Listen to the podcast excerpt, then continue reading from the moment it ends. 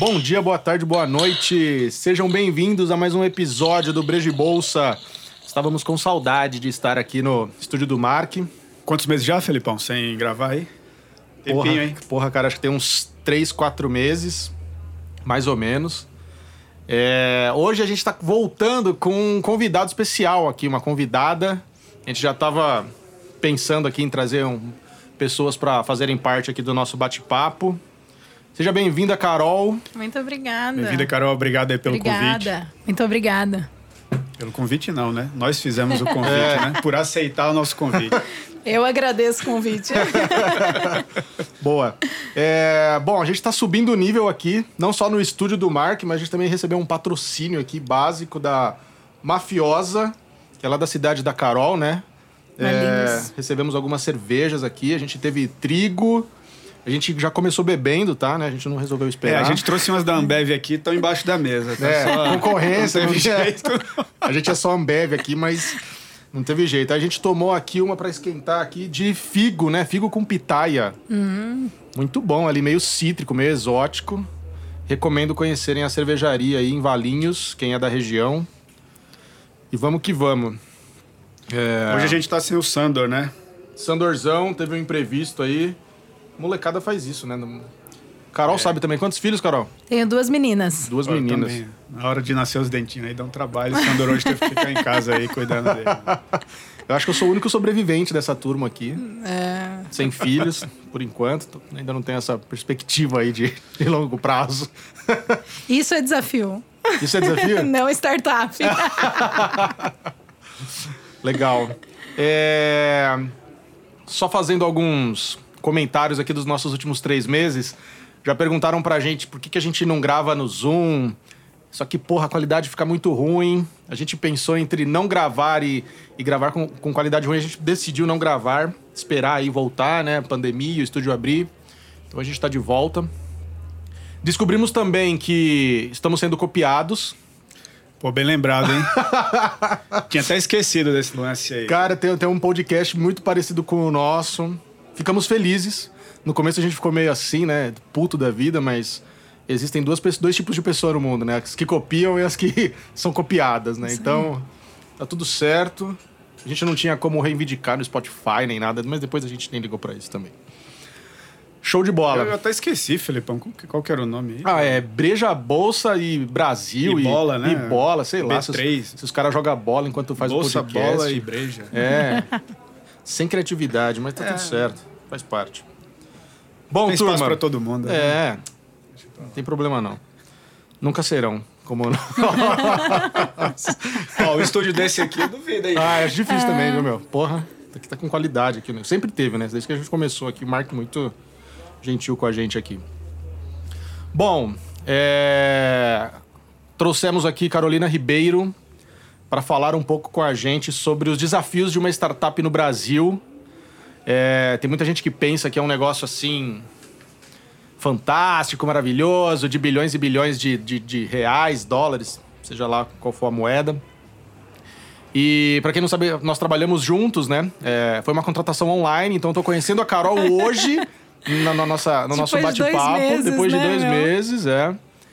E eu perguntei pra ela se ela queria ver as perguntas, ela falou que não, pode ser na surpresa. Espero não ser demitido na segunda-feira. Mas tá tudo certo. É...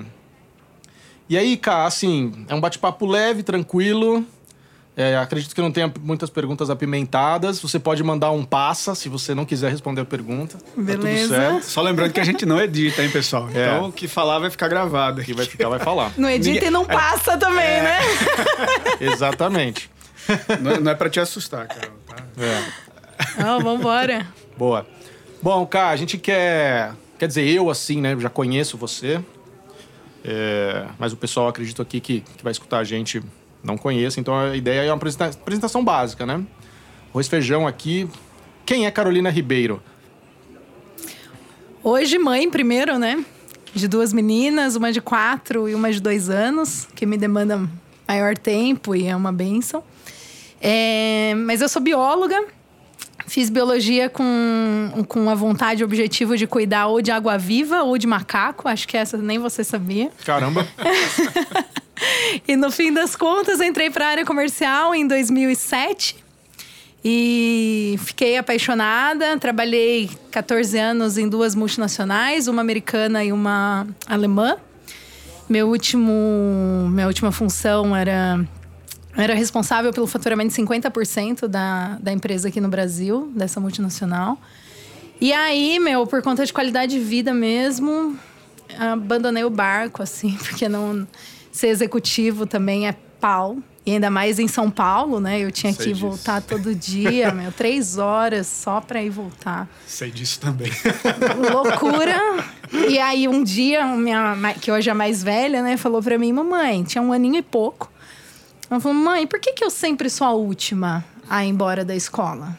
Porra, pesado, bateu, hein? Bateu e ela era sem, e mal sabia ela que era sempre a primeira a chegar na escola também, né, coitada. E aí eu comecei a repensar e tal, e decidi é, sair, né? Pedir para sair e abrir a minha consultoria de estratégia em vendas. Ou seja, nada a ver com startup até agora, a minha vida. Mas no dia que começou a pandemia, no ano passado, a gente teve que levar as meninas ao médico e eu não achava exame, não achava exame e puta da vida, né? E meu marido, porra, isso tinha que estar no celular. Nos dias de hoje, isso é um absurdo. A gente tem que ficar procurando exame na gaveta, embaixo do colchão, que a gente guarda em casa. no criado mudo, criado né? mudo, né? E, e aí eu falei pra ele naquele dia, dia eu 16. Na mala do carro. Na, no porta-mala do carro? Nossa. Deixa tudo lá em O pacote lá. da Fleury lá dentro. então agora vai estar na clipa, é, né, meu? E aí, no, nesse dia, eu falei para ele: puta, isso pode ser uma boa ideia de negócio. E foi rolando, rolando, pandemia e tal. Fiquei parada em abril, maio. Aí, final de maio, eu já tava de saco cheio de ser mãe dona de casa, mãe dona de casa. Aí falei para ele: ó, a hora que você parar o trabalho às 18, eu subo, que eu vou começar a pesquisar esse negócio aí. E aí foi rodando e hoje eu sou fundadora da Clipo Saúde, uma startup que tem como missão ser a gaveta digital de exames do do paciente brasileiro. E é isso aí, um pouquinho de mim. Legal. Show. É... Carol, fala um pouquinho pra gente aí da, dessa sua. A gente não quer aqui é, limitar ao conceito de startup, né? Mas na sua visão, o que, que é uma startup aqui para para a gente mostrar para a galera, sem que a gente pesquise no Google, né? Qual é a sua visão sobre o que, é uma startup aqui para a gente no Brasil? Você sabe que quando eu comecei com a Clip, eu nem sabia que a Clip era uma startup, né? Foi uma amiga que me alertou disso. Porque eu não era desse mundo, eu não conhecia conceito Você nem nada. Queria né? criar né? Eu queria abrir negócio. uma empresa, meu, uhum. que pudesse me dar dinheiro um dia, né? E que fosse legal de fazer e tal. E aí a Lu, que hoje é uma puta parceira também na Clipo, inclusive, ela falou: não, Carol, isso aí que você tá falando é uma startup.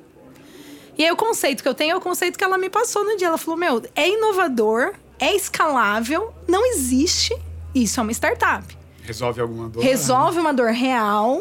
Uhum. Principalmente nós mães temos de gerenciar todo o histórico de filho e tudo mais, e nós próprio, pessoas com doença crônica, por exemplo, e não existe. Então, para mim, Fê, uma startup é uma empresa que resolve uma dor, é inovadora, não tem, e é poss possível ser escalável, né? Tem que ser escalável sem escalar o custo também, né? Então, é, é esse conceito aí.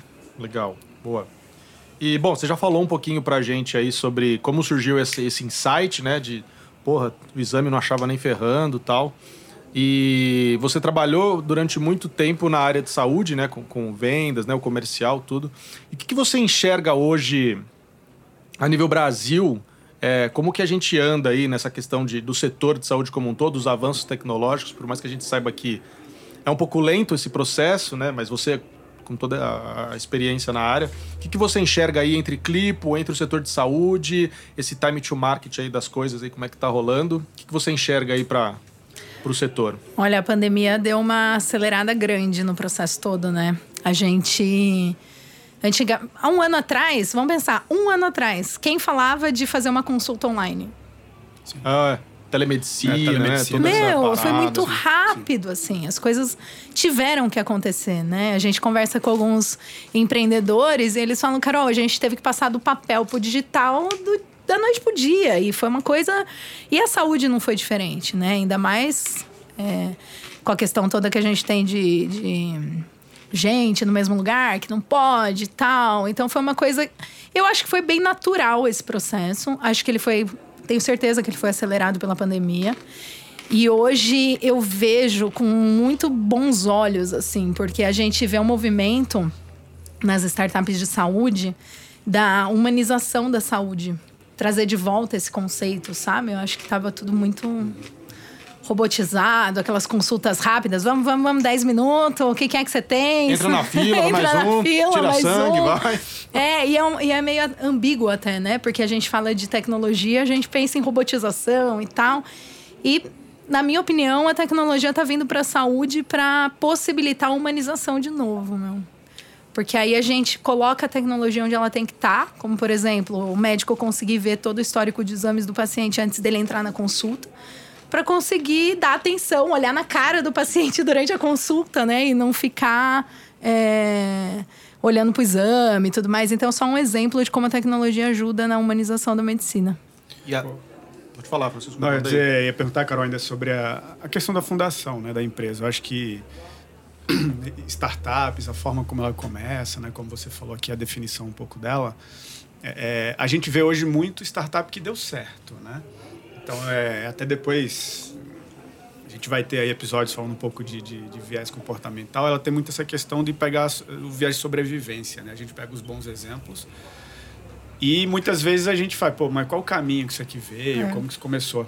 Você acha que a pandemia, no caso de vocês, ela, digamos, foi uma coincidência ela ter vindo e aquilo ter dado certo? Ou você, de certa forma, utilizou essa aquele momento para não é agora o momento da gente começar e isso de alguma maneira alavancou o, o negócio que vocês tinham em mente é, eu acredito que mais pro meu lado pessoal a pandemia veio para fazer dar certo, porque sendo bem sincera, se não fosse a pandemia, Você resolver uma dor sua ali é, não é. E se não fosse a pandemia, eu ia estar tá focada em outra coisa, entendeu? Ia estar tá focada na minha consultoria e tal. Então aquele momento foi muito importante, o momento de não estar com nada de business assim, para focar num negócio para nascer, né? Só, só para entender esse, esse tempo, né? Quando você sentiu essa dor, ela foi durante a pandemia ou foi antes? No primeiro dia de pandemia. Ah, entendi. No dia 16 de março do ano passado, a gente levou as meninas, acho que dia 17 fechou tudo, né? Alguma ah, coisa assim. Sim, tá. Não foi? Exato, exato. E, e aí, um dia antes, assim, a gente levou as meninas no pediatra e eu não achava o exame. Então eu fiquei maturando isso. Foi, não, foi no dia. e aí abriu todo, eu fiquei pensando nesse negócio. Eu falei, meu, vou ter que fazer um negócio eu, eu, não sou um profundo conhecedor de, de startups, assim e tal, mas eu já tive contato com algumas informações e, e é interessante como essa, esse lance do eu sinto uma determinada dor, talvez outros sintam a mesma coisa, né? Isso parece que é um gatilho muito forte, né? é. né? Na, na, na, naquela veia empreendedora ali para destravar esse é, processo. Né? É, porque tem que ter um propósito, é, né, meu? Senão é. você não para em pé. Senão não e muito direcionado, é. né?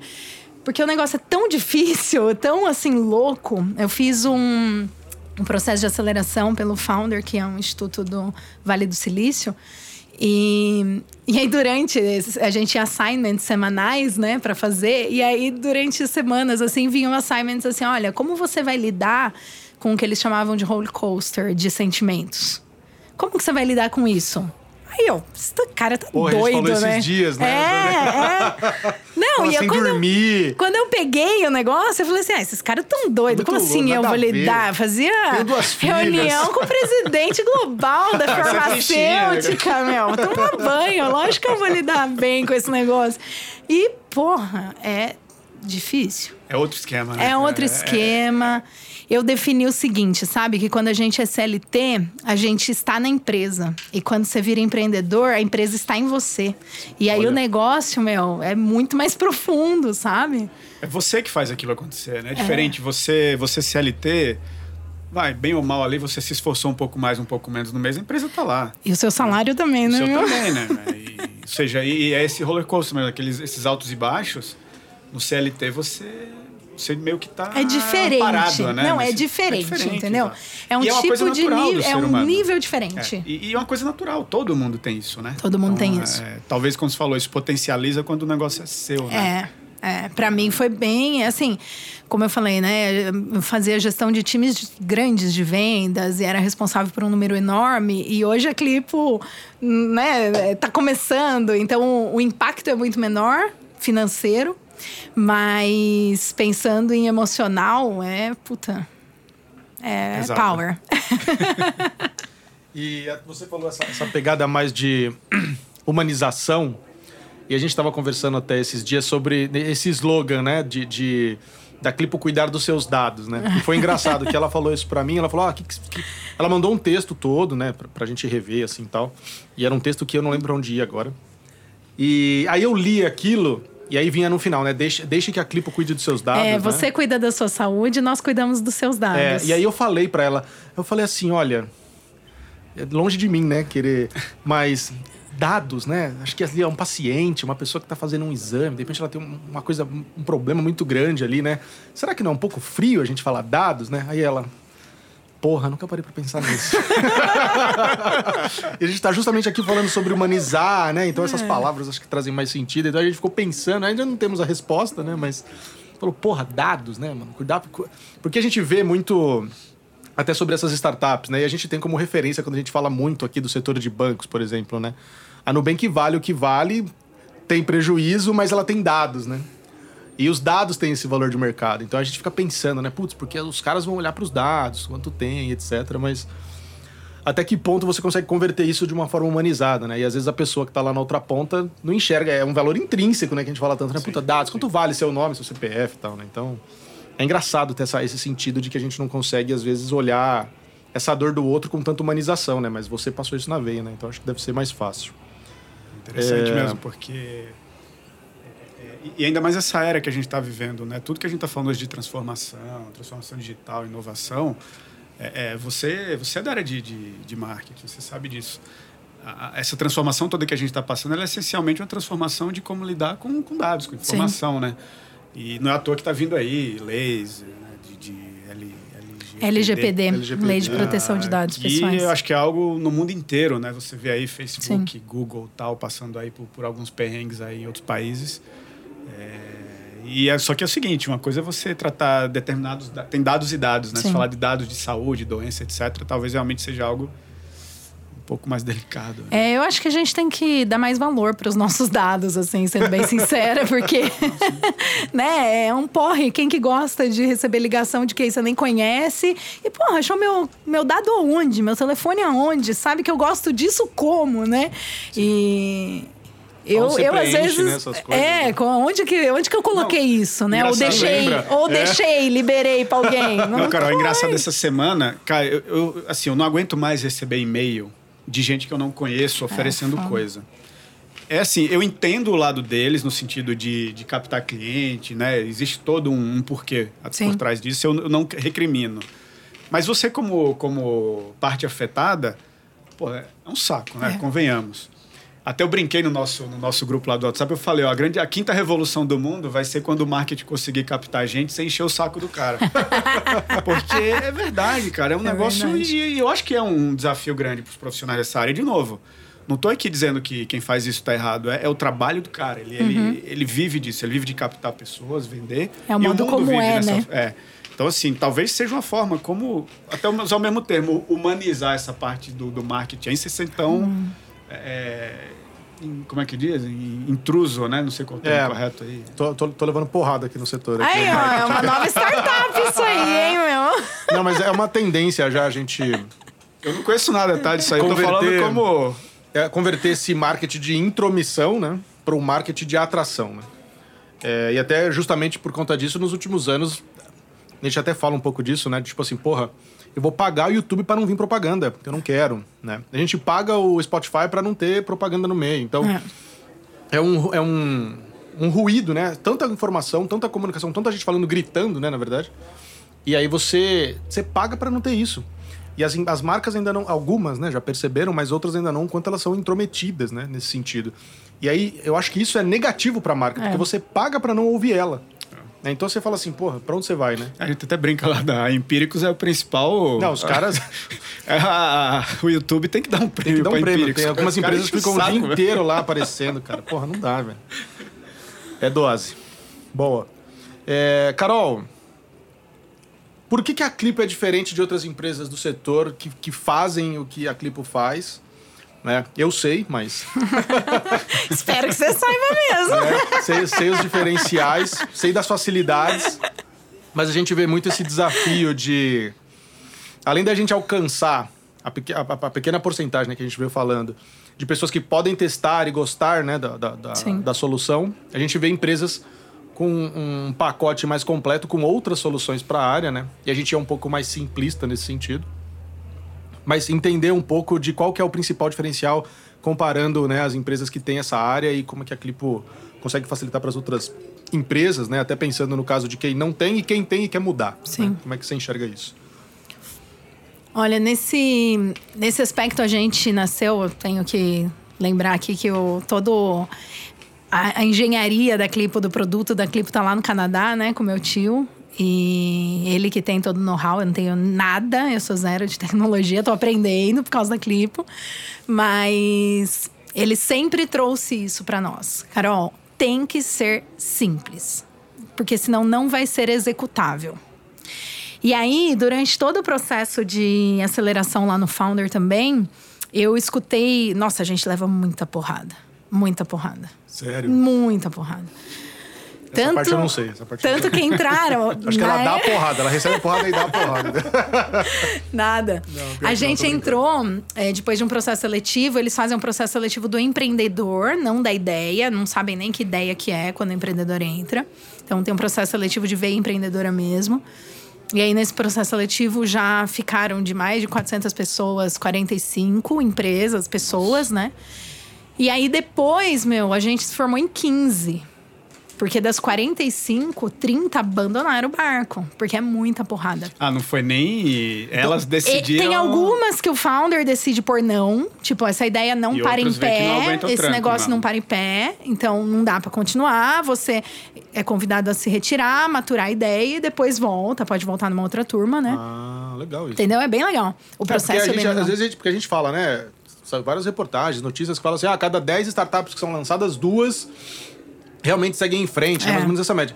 Mas é interessante essa ponta, né? Que a gente enxerga É. que, porra, dessas 10, esses 10 que sobreviveram já, foram- teve uma é, porrada lá atrás que ficou pra trás. É, É, pois 1% é. do- Pois é. Mas isso é um bom, eu diria, é um bom fator, Carol, assim, por exemplo, no caso de quem fica, é algo do tipo motivador, né? No sentido de, cara, Não é. isso aqui tem valor, né? E eu fiz, porque eu falei assim, meu, eu não vou ficar dedicando três, cinco anos da minha vida num negócio que eu não sei se vai dar certo. Vou atrás de um processo desse, que é power. Três meses de vida dedicado a isso. Se não for pra dar certo, eu já mato aí a ideia e pronto, sabe? Porque eu acho que isso é um ponto bem importante também. A gente tem que ser apaixonado pelo problema e não pelo, pela solução, né? Porque senão Clichê, você... clichê, hein? Clichê É, não, mas é, mas é puta verdade. É porque verdade. se é apaixonado pelo produto, você não vai pro... Você, Você fica cego, de algo né? que não vai dar certo e busca outra solução, mas para aquele Pra problema. aquele né? problema, É. né? E sendo sincero, eu nem era. Agora eu sou, né? Eu nem era apaixonada pelo Agora problema você- na época, agora eu sou. Mas eu nem era. Era um negócio assim, tipo, será que dá certo? Vou atrás pra ver, né? E foi acontecendo, e foi acontecendo. E por que, que eu tô falando disso mesmo? Do founder? Ah. Ah, das diferenciais. E aí, é, durante o processo todo do founder, eu levei muita porrada dos mentores, porque eles falavam o seguinte: ah, isso que você quer fazer, muita gente já tentou fazer. Tem startup em Florianópolis tentando, tem startup em não sei que lugar, tem startup. Não vai dar certo. Porque não é integrável os dados do sistema de saúde brasileiro.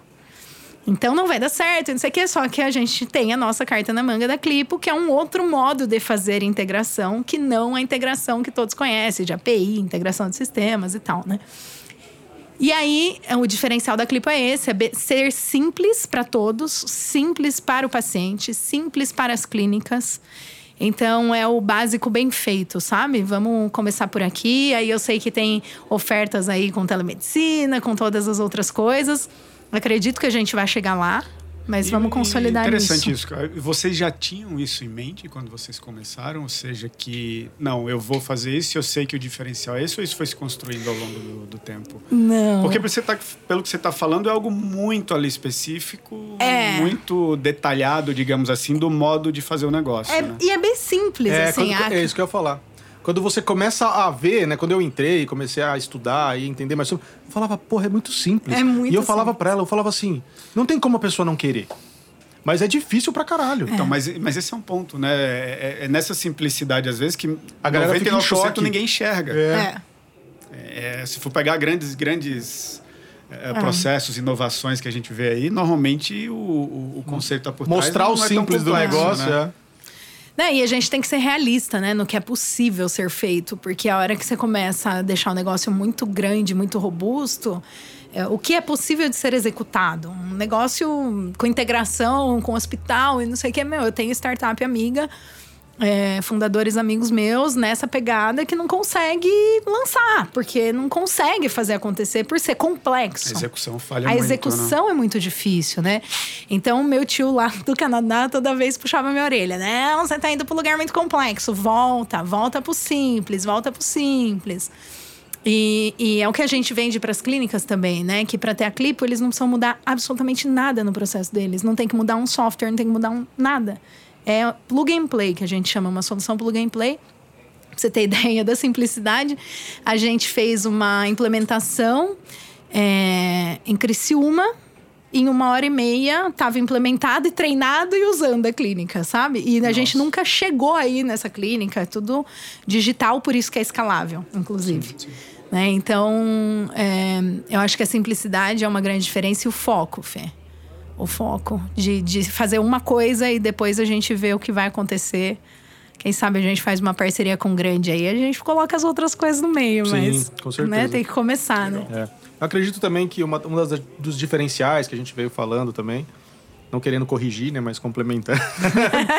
mas uma das coisas que você destacou nas nossas conversas é que ela já nasceu com a cultura LGPD, né? Ah, isso. Com Que certeza. é, que é uma, Com que certeza. é, um- É, pro- uma facilidade Para nós agora, né, no Brasil, que está super em alta essa questão da LGPD, mesmo porque a lei existe só desde o ano passado, não faz nem um ano de lei no Brasil, né?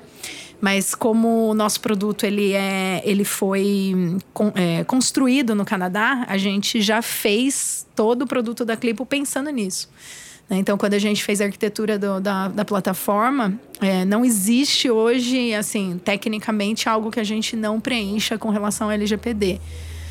Mesmo porque meu tio não sabe trabalhar fora, né? Que ele trabalha lá há muito tempo, então ele só sabe pensar dentro dessa caixa de proteção de dados, né? Porque lá isso aí é, é, é super importante. né? Talvez eu acho que, que essa questão de dados lá fora é até mais restrito que É, aqui, com né? certeza. Eu acho que a gente vai chegar nesse nível, É, eu acho que sabia? tem muito da, do, da educação da população, né? De É. exigir isso, né? Então, mas começa com essa lei. Pra você entender, a gente nem tinha lei. Não existia essa lei no Brasil de lei de proteção de É, dados. essa lei no né? Brasil, ela veio meio que, digamos, foi uma consequência muito do movimento global, né? Nesse Sim, sentido. sim. Acho que esse Sim. barulho todo que nem com o Google, É. com, com, O, E- com o Facebook, SG isso- também, né? Já veio muito É. forte, né? É, e multinacionais, por exemplo, já tem essa política de compliance de dados, né?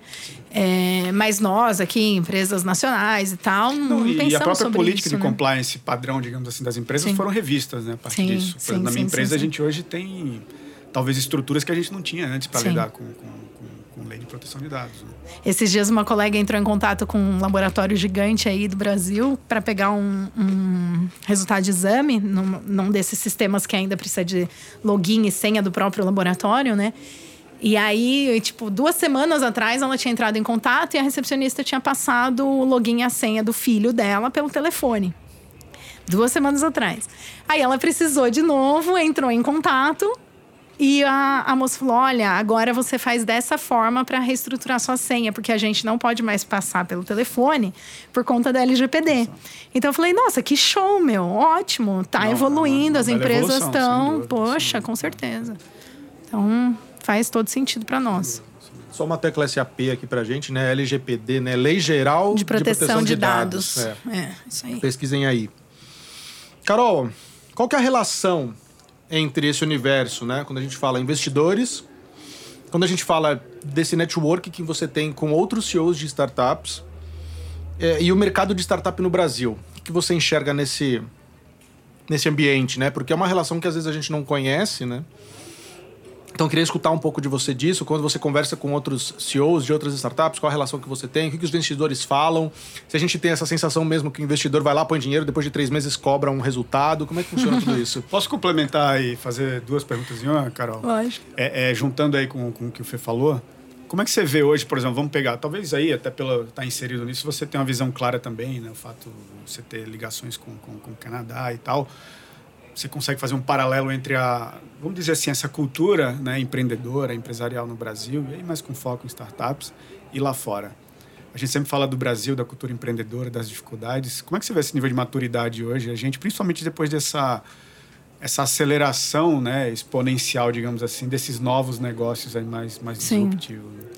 Muita coisa aconteceu nesse um ano, né? Só não, não quero ofuscar a tua pergunta, não. Tá? Jamais. Tá? Pra... eu vou até, acho que eu vou até avisar o pessoal foi, aqui. Foi só pra fazer as duas juntas aí. As duas Eu vou, vou, até avisar. Acho que Vocês querem esquecer a primeira. É, depois é, a gente faz. Tentando pra... lembrar de novo Cara, e esse é um dos nossos. Esse é um problema do ser humano, né? A gente começa a escutar e já pensando em responder, só que a gente não absorveu a pergunta ainda, né? Não, já tá pensando em responder. Eu nem Porra, não, não, é. Mas assim, ó, só pra avisar que, cara, esse, esse conteúdo vai ficar longo, né? Mas assim, gente, não sei que tem Pode ouvir já duas deu, vezes. Já deu 20, meia hora aqui. Foda-se, gente. Escutem, escutem, vale muito a pena. Tá valendo muito a pena, tem é, mais tem perguntas. Mais, tem mais 34 perguntas. É, então, Caramba, cara. Meu. É, se vocês quiserem. Se tiver um projeto de TCC que fala sobre startup, escuta esse app até o final, gente. Sério. E isso é uma coisa muito importante que a gente conversa entre founders, né? De startup, que poxa, é legal, tal, é, a gente ouvir investidores, ouvir... Ô, Carol, você tá com a boca seca aí, você quer tomar um pouco? Eu quero. Você tá, você tá falando, ele só faz uma pergunta e bebe. É? Aí a Carol fica mó tempo respondendo, né? Vai, toma aí, Carol, também, é, pelo tem amor que fazer de Deus. valer o nome do podcast. É, pô, com certeza. Verdade. É, e aí, uma coisa bem importante que a gente conversa entre nós é que... Bom, primeiro que já vou juntar as duas, as duas, perguntas, né? É, vamos falar um pouquinho de ecossistema de startups que é um, um mundo bem doido, assim, e bem legal. Eu não sei nada. A gente nada, vai ter bolinha de piscina no escritório quando tiver escritório. É. o pessoal fala muito patinete. que tem essas loucuras, patinete, é. bolinha brincadeira. Essas coisas acho que agora meio que morreram, né, meu? Porque é escritório, né? É. Agora é nosso escritório virtual. É, lá, né? que aliás tá fazendo o maior sucesso, né? É, tem praia, inclusive, no nosso escritório virtual. Então, para que um escritório tem físico? Tem praia no nosso escritório. É. chique, hein? É, super chique. É, eu tô entrando, assim, e tô super apaixonando por esse ecossistema todo de startups. Porque... Hum, você imagina, né? A minha, minha experiência. Eu venho de duas gigantescas multinacionais. Na primeira, inclusive, para a gente resolver um problema, a gente tinha um procedimento de resolução de problema. Então é, é tudo muito quadrado, Todo um né? processo, Todo um processo. Tempo. E eu sou muito assim. Então, para mim, está sendo um aprendizado gigantesco esse, esse ecossistema todo. E um dos pontos que a gente fala muito é, e que eu prezo muito pessoalmente é essa conversa com os founders. Eu tenho um puta, amigo de faculdade que é fantástico, o Marcos da Oncos, também uma startup ferrada aqui no Brasil, fica em Ribeirão Preto. Eles têm a patente de teste genético para câncer de tireoide. E ele sempre foi em crânio e genética e super legal. E a gente conversa muito. E uma das coisas que ele fala é: Meu, quem te falou isso? Tal pessoa. Quanto CNPJ ele tem no nome dele? Que ele colocou o nome dele na reta. Então, assim, escute de quem passa pela situação, sabe? De quem teve skin experiência. É, skin é, the game total. meu. Então, e aí já falando sobre investidores e tudo mais, é... a relação com investidores é muito doida no Brasil. Eu acho que tende a mudar, até pelo nível de quantidade de dinheiro que a gente vai ter disponível para investimento em startup. Mas em junho do ano passado, quando eu estava fazendo o processo de aceleração, eu meio que me perguntava assim, falava, meu, essas startups estão é, rogando por dinheiro dos caras, sabe? E não é ruim, mas porra, se é uma ideia legal, inovadora, por que, que você tem que implorar? Por que você depende disso? Por que, que né? você depende disso, sabe? Então é uma coisa que eu me questiono muito. E, e eu acho que é muito válida essa relação com investidores, desde que seja ganha-ganha. E não aquele negócio sanguinário, né, para startup mesmo, porque a gente tem que pensar no cap table, né, e pensar na diluição, e pensar em tudo isso. Então, é, é, é complexo a forma de decisão de, de investimento. É, mas quando é um, um investidor que realmente quer fazer o negócio acontecer, puta, vale muito a pena. Os investidores da Clipo todos, meio, sabe, vibram e estão com a gente, e coloca conexão no jogo. Você acha que o marco da, das, startup, das, startups, isso. Poxa, vai é, ajudar é outra, muito. É outro cenário? É, eu acho que vai ajudar muito. Porque, pensa, hoje a gente tem um contrato com investidores que nem é um contrato tão reconhecido no Brasil, assim, que é um contrato de empréstimo de dinheiro, que esse empréstimo ele pode ser pago lá na frente com conversão em ações da empresa e não precisa ser Sim. devolvido em dinheiro, né? Então o marco vai ajudar muito a regular isso, regularizar, né? E, e Até para o regular. investidor é, um- é uma maneira dele. O investidor não quer perder dinheiro, né? Obviamente. Por mais que a gente entenda que tem Sabe- saiba do risco, né? Não, e outra aí, mas- coisa, que empresa nasce hoje no Brasil é SA? Sim. Nenhuma, todo mundo é limitado. E o que é limitado no Brasil? Limitado não é limitado ao quanto você tem de percentual da empresa, né? Não tem nada limitado na empresa limitada brasileira. Se você é 5% e eu tenho uma dívida de um milhão, só que você tem participação de 5% só, e você tem patrimônio para pagar esse um milhão, vai o, seu, vai o milhão, não vai os 5% do- da minha dívida, entendeu? Então, os investidores têm muito receio de entrar né? Por até não entender e tal, é, como que é. Eu também tô aprendendo, eles é, não entender a dinâmica, mas como que eu vou investir numa empresa, já vou ser sócio, vou ter que ter, né? A, a própria nomenclatura, né? Não sei se eu estou correto, tá, cara? Mas eu escuto muito, até conversando com, com colegas do setor né, industrial, mas voltado para inovação. Não, minha empresa tem tanto em capital de risco, né? Ou seja, a gente sabe, obviamente, que, que uma startup não deixa de ser um capital de risco. É algo Sim. novo que você está tentando colocar em Super prática. risco. Mas o termo eu tenho dinheiro em capital de risco e esse capital de risco, às vezes, necessariamente para eles é uma startup, já é um pouco. Já dobra É. o risco, Cara, já, parece, já né? faz assim, tipo, o cara tá jogando dinheiro fora, né? É. Eu acho que isso tem um componente também, é, é muito de dizer, cara, cuidado que ali é um problema, que ali é um... É, um- É, é diferente quando a gente fala, pelo menos aqui, né, nos, nos episódios que a gente brinca, né, de algumas ações do mercado, né, que tem risco. É diferente do cara falar que tem uma dose de risco em oi. ah, não, pô. Eu mandar clipe, né? Não, mas é isso que a gente às vezes não.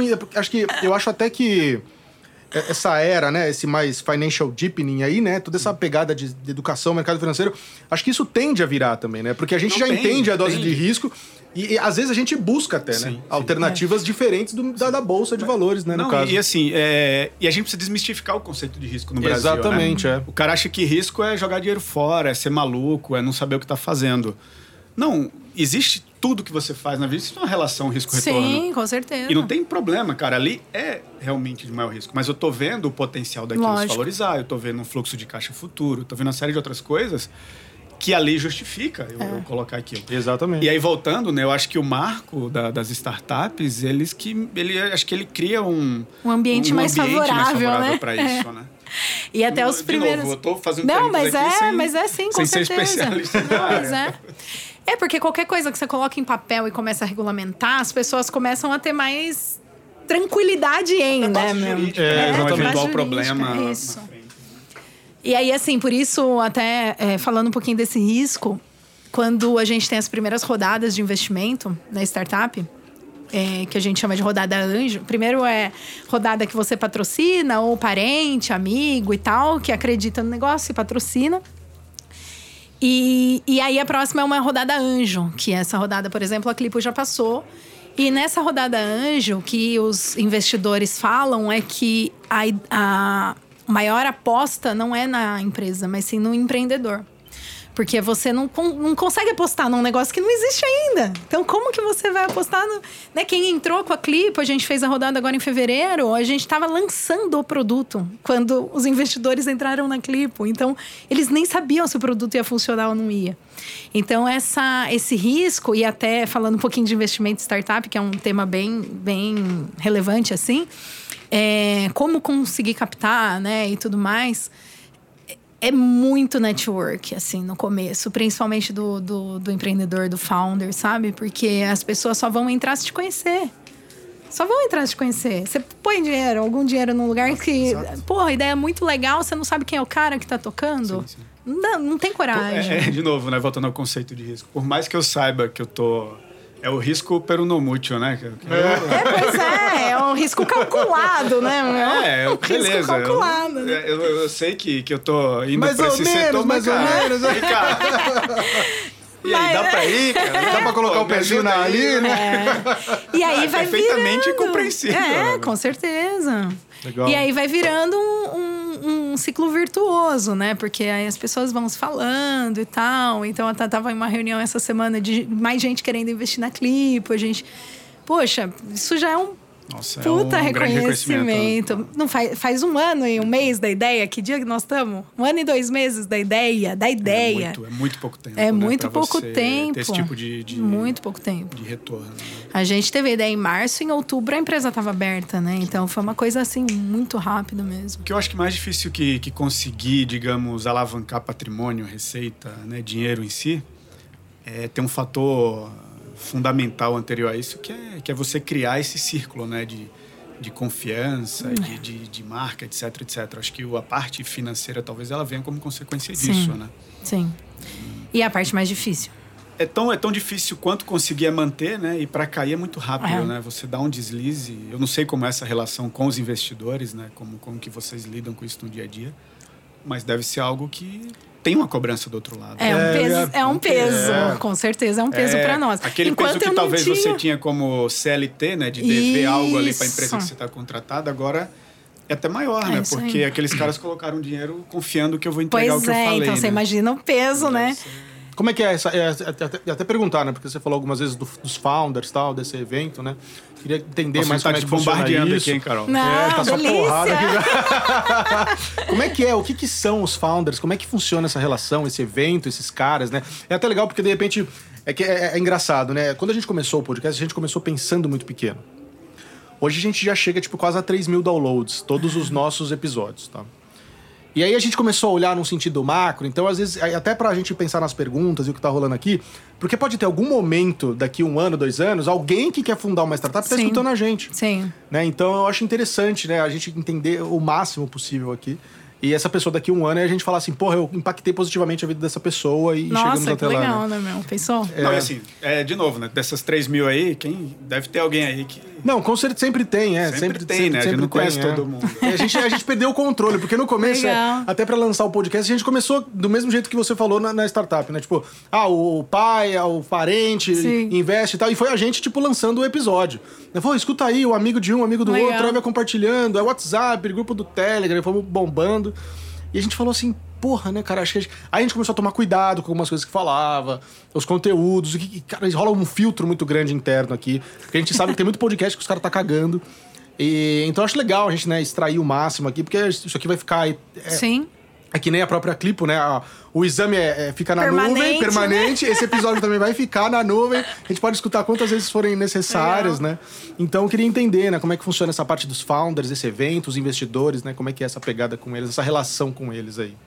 Se existe mais de um, existem vários, como é que é isso? Eu, tipo, evento assim, você É, fala? porque você falou que você participa de um evento com vários founders, é isso? É É, que... não tem evento não, é cara de pau mesmo, assim. Você vai atrás do, do negócio. Ah, eu achava que você escrevia a Clipo numa rodada onde os caras. Não, até tem, né? Ah, tem tá. lugares pra você inscrever as startups e tudo mais.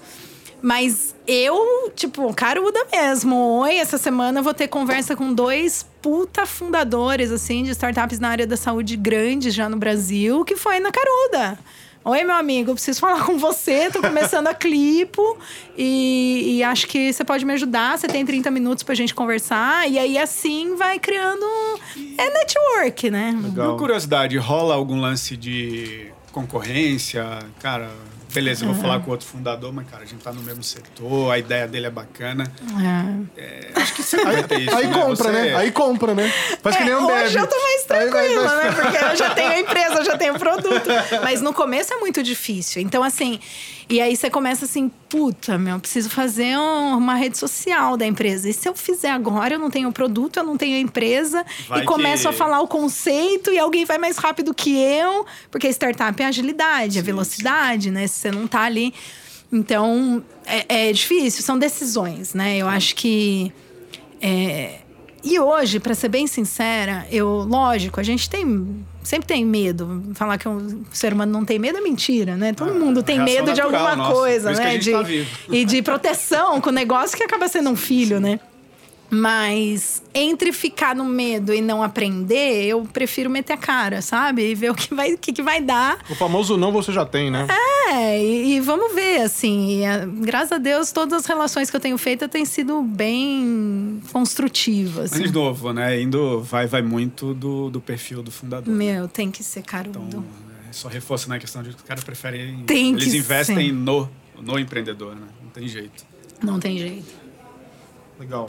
Bom, nesse bate-papo a gente já acabou respondendo algumas perguntas, né? Então já tá. Eu tinha, eu tinha um aqui, não Manda, sei se manda, eu vou vai. fugir do teu script aí. Receba aí, vamos lá. É, como eu trabalho em empresa, tem equipe, é uma coisa que sempre me, me chama a atenção é, é a questão do, do- do- dos profissionais, né? Que a gente tem aí Porra, você vai me disponível. ferrar, cara. Você ia perguntar isso? Eu tô trabalhando com ela, pô. Pra falar profissional, aí você vai... Não, Brincadeira. É, mas, mas aí ela vai, ela vai, Aí vai ter que mudar. Valorizar. A resposta ela vai dela valorizar você. Era, Tá era tudo pra te esquematizado. Ah, então tá essa bom, ah, tá beleza. Tá beleza. Ah, você sempre pensa ruim, né? Não, é o risco. se- Vou pensar mal já. né? Porque o que, que eu penso, né? E e isso nas empresas a gente passa muito, né? A questão do perfil, de você, ah, eu preciso fazer uma transformação na empresa, eu preciso ter pessoas adaptadas a isso. E a gente sabe, você acabou de falar que, que a startup é uma cultura muito mais ágil, né? Uma cultura muito mais eh, exponencial e tal. Como que você vê isso hoje no Brasil? Se tem muita dificuldade nessa área? Como, como que as Com pessoas, pessoas, hoje... Com perfil? pessoas, né? Perfil que... Porque você sabe, você está entrando num negócio, cara, que você não vai ter o que você tinha como CLT, por exemplo. É um cara que vai entrar lá, meu, disposto a desbravar, disposto É. a não ter alguma coisa agora, abrir mão para ter algo no futuro. E eu sei que a nossa sociedade, de alguma maneira, não foi construída com isso. É né? verdade. É, é- como que você vê isso hoje? É um É, óbvio, talvez as gerações mais novas agora comecem a entender um pouco isso. Mas eu não sei, eu acho que você deve ter alguns desafios aí Sim. nesse, nesse, nesse caminho, né? E pra mim o desafio ainda é maior, porque, como eu falei pra vocês, eu venho do mundo corporativo. Né? 14 anos trabalhando em mundo corporativo. Então, o meu network é esse mundo corporativo, né? Agora, em um ano de clipo aí, eu consegui fazer um network é, nem comparado aos 14, mas a gente já tá fazendo network mais desse ecossistema de startup. É muito cabeça, assim mesmo, sabe? A gente... É, meu, é garimpar. Não tem jeito.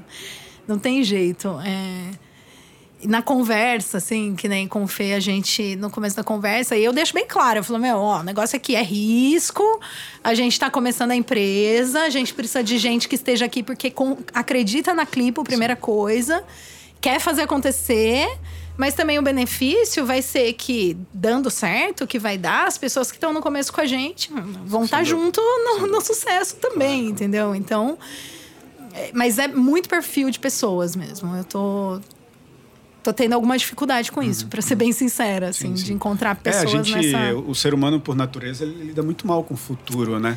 E aí, o Então, Brasil também, o Brasil, então, falou, a é gente uma tem um cultura... um- um- uma necessidade muito imediat- imediatista, É, né? é, é, Nós não é. fomos, de alguma maneira, educados para ser resilientes ou para É. encarar o futuro como um benefício, né? De algo que a gente abre mão no, no presente, né? Não, com certeza.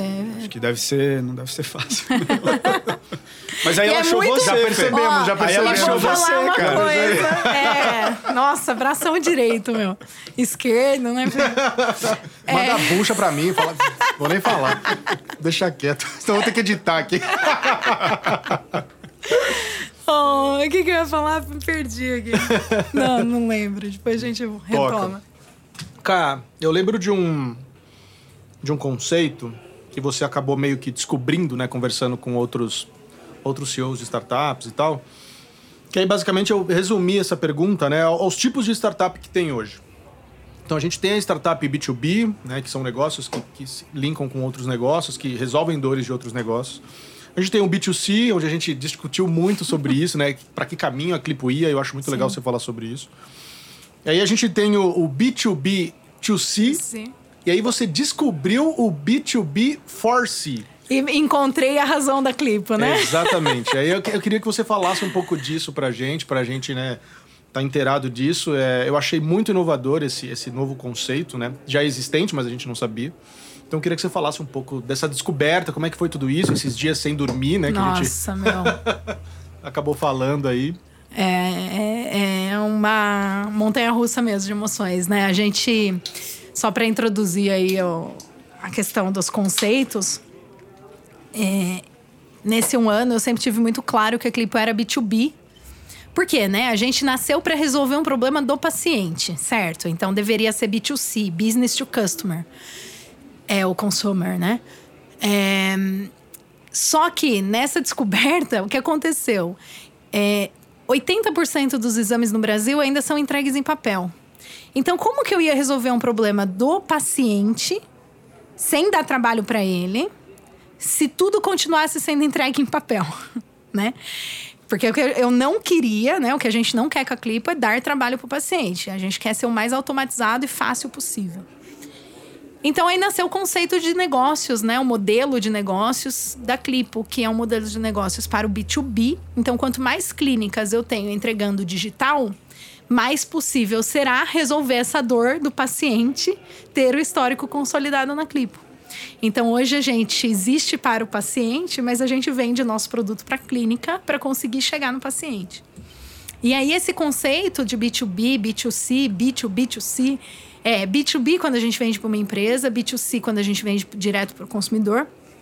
B2B2C é o conceito de você pode vender para a empresa e para o consumidor. E a Clipo nasce com o conceito de não não cobrar do, do consumidor. Então a gente não se encontrava, né? Porque, pô, não era Cobro, B2B, não cobro, onde cobro, vai? não cobro, passei B2B. Quem, quem vai pagar a conta que, que eu faço com esse negócio, né, meu? E aí, conversando com o Léo Gmeiner, que é o fundador do Filho Sem Fila, que hoje chama Guardian, Guardian School, que é um aplicativo show de bola também para gerenciamento de filas para buscar filho na escola. Para você não ficar na ideia, né, fila. cara? Não, mas porra, é um, é um saco isso aí, velho. É um- eu lembro é da um minha problema. tia. Minha tia, meu, é um porre pra buscar os filhos na escola, velho. Nossa, eu não tenho ideia. Eu- Ela reclama todos os dias. Quer dizer, né? Quando não tinha pandemia e tal.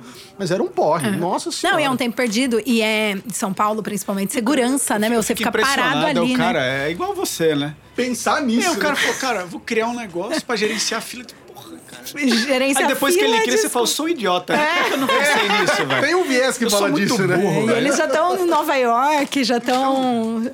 Ou seja, Você não é um problema brasileiro, lá, né? não Eles estão em Nova exatamente, York. é uma meu. mega tendência, É. né? Pega a escola ali em São Paulo, aí naqueles bairros mais, sei lá, aquele Porto Seguro, essas É. escolas aí, deve ficar filas ali na frente. Pois é, imagina a segurança para Então. esses pais ficar no carro ali Exato. esperando, não pode, né? Não, e a confusão dentro da escola, né? Aquela mulher no microfone lá chamando todo mundo. É. Isso, aí. não, é show de bola. E É eu, verdade. Aí o cara pinta na porta, ah, fulano de tal. Aí o moleque tá lá Aí longe. o moleque correndo, o Demora pra caramba, mó vergonha pro aluno. Cara, é muito interessante. Eu, Muito eu tiro o chapéu pra essas ideias que, cara, E ele é fenomenal, assim. A gente teve um bate-papo, eu falei, Léo, pelo amor de Deus, conversa comigo um pouquinho, porque o seu business é igual ao meu. Você vende para as escolas, mas os pais têm que usar. o benefício no final é, É o pai. É, o, é, o, é o consumidor, É né, o direto. consumidor. E aí a gente trocando E esse não o consumidor, desculpa, do teu negócio, né? Do Não, negócio pra quem você. esse é o isso, force. É, justamente. Exatamente, é. Isso. E aí ele Me comentou aqui, comigo. desculpa. Imagina, não, ele comentou isso comigo. Falou, Carol, é, existe esse conceito, né? B2B, force. E não B2B2C, porque daí você não tá vendendo nada, mas é para o usuário. Então, foi aí que eu fiquei mais tranquila, descobri o dormir, posicionamento conseguiu da dormir. Clipo. Porque essa é uma coisa muito doida também na nossa cabeça, assim. No negócio que tá nascendo, você fala, meu, e aí? Pra onde eu vou? Aonde eu tenho que vender? Quem que vai pagar por E isso? muitas coisas né? dão erradas por causa disso, né? Você não. Modelo de negócio não consegue errado, definir né? muito É. bem no começo. E e Não, não, é não fácil, consegue, né? Deve não. ser, um, deve ser um step muito difícil aí, né? E eu tava me cobrando muito, é, tipo, perfil, de, perfil ideal de cliente, não sei o que, que a gente precisa definir e tal. E aí, nessas conversas, os, os founders. E olha só que interessante, né? Eu tô falando aqui agora e, e me tocando. Os founders, né? Eu não falei com nenhuma mulher. Boa. Né? Já fica a meta aí. Olha que doido. Achar uma founder. Uma founder. é. Mas porque as founders são muito poucas também. 4% só das startups têm founders femininas.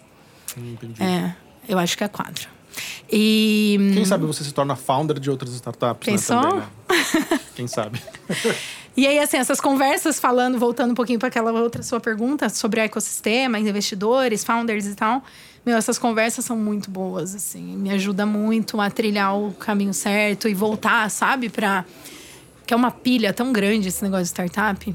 é uma pilha. Depende da pessoa que você conversa, você sai louca. Assim, puta, eu tinha que ter com 100 mil pessoas na clipo já, amanhã. E aí, aí é saúde Pira. mental, você pira, né? Então, essas conversas são muito boas para trazer a gente para a realidade de novo, né? Esses founders que eu conversei falou, Carol, eu demorei três anos para achar o perfil ideal de cliente, para achar meu negócio. É aquele negócio, né? No, olhando para o lado mais psicológico, a- o ser humano tem muito de, de- a questão da vulnerabilidade. Ele, ela é um fator muito agregador, né? É. Acho que até a pandemia provou isso para todo Ajuda mundo, né? E eu acho que é um pouco disso, né? É. Você tá ali, cara, você tem aquela dor, mas o cara que tá do teu lado também. Também tem. Você divide aquele assunto e fala, cara, putz, Tô confortável junto, agora. né? é. Não tô tô, tão tão ruim Tô quanto sozinho, você. não tô sozinho. tamo ferrado junto. É. Ou tô tão ruim quanto você, eu não tô tão ruim assim, né, meu? É, eu acho que Se você tá nessa, meu amigo, então beleza, tô, tô bem, né? sempre tem um ombro amigo ali. Sempre, é. Ajuda, né? Aí é, é bem legal isso. É só finalizando, comparando com. Deu muito, né? Vai embora, vai embora. Tá bom demais isso aqui, gente. Vixe. A gente vai gravar. A gente falou que ia gravar é, três episódios, né? Daqui a pouco o Mark aparece na janela. gravar. Não, já mandei, Acabou. mandei mensagem pra ele. Eu falei, qual que é o máximo? Ele falou, ó, até 4h20 tá tranquilo ainda. Eu falei, ah, Daqui a tá pouco ele aparece ali, acabou a fita. Muito bom, não, vambora, vambora. É. Eu ia até falar, como você conhece muito os CEOs, quem sabe a gente traga outros aqui também, né? legal, Pra, show. Faz uma rodada. Olha, eu acho que isso aqui é um, acho que- é um. Muito é legal, um- meu. Como é que eu digo? Um, Não sei. um marco na, É. na Bolsa. Sim, com certeza. No- na- na- porque a gente porque- sempre teve um, um- Acho que não sei se é um, um limite nosso, né? Porque quando a gente criou, a gente pensou muito no mercado financeiro, bolsa, ações e tal. Mas quando a gente fala mercado financeiro como um todo, é um negócio muito amplo. Existem pessoas que investem, investem em startups, que têm contato com outros, mercado fechado, mercado aberto, independente do que, do que for.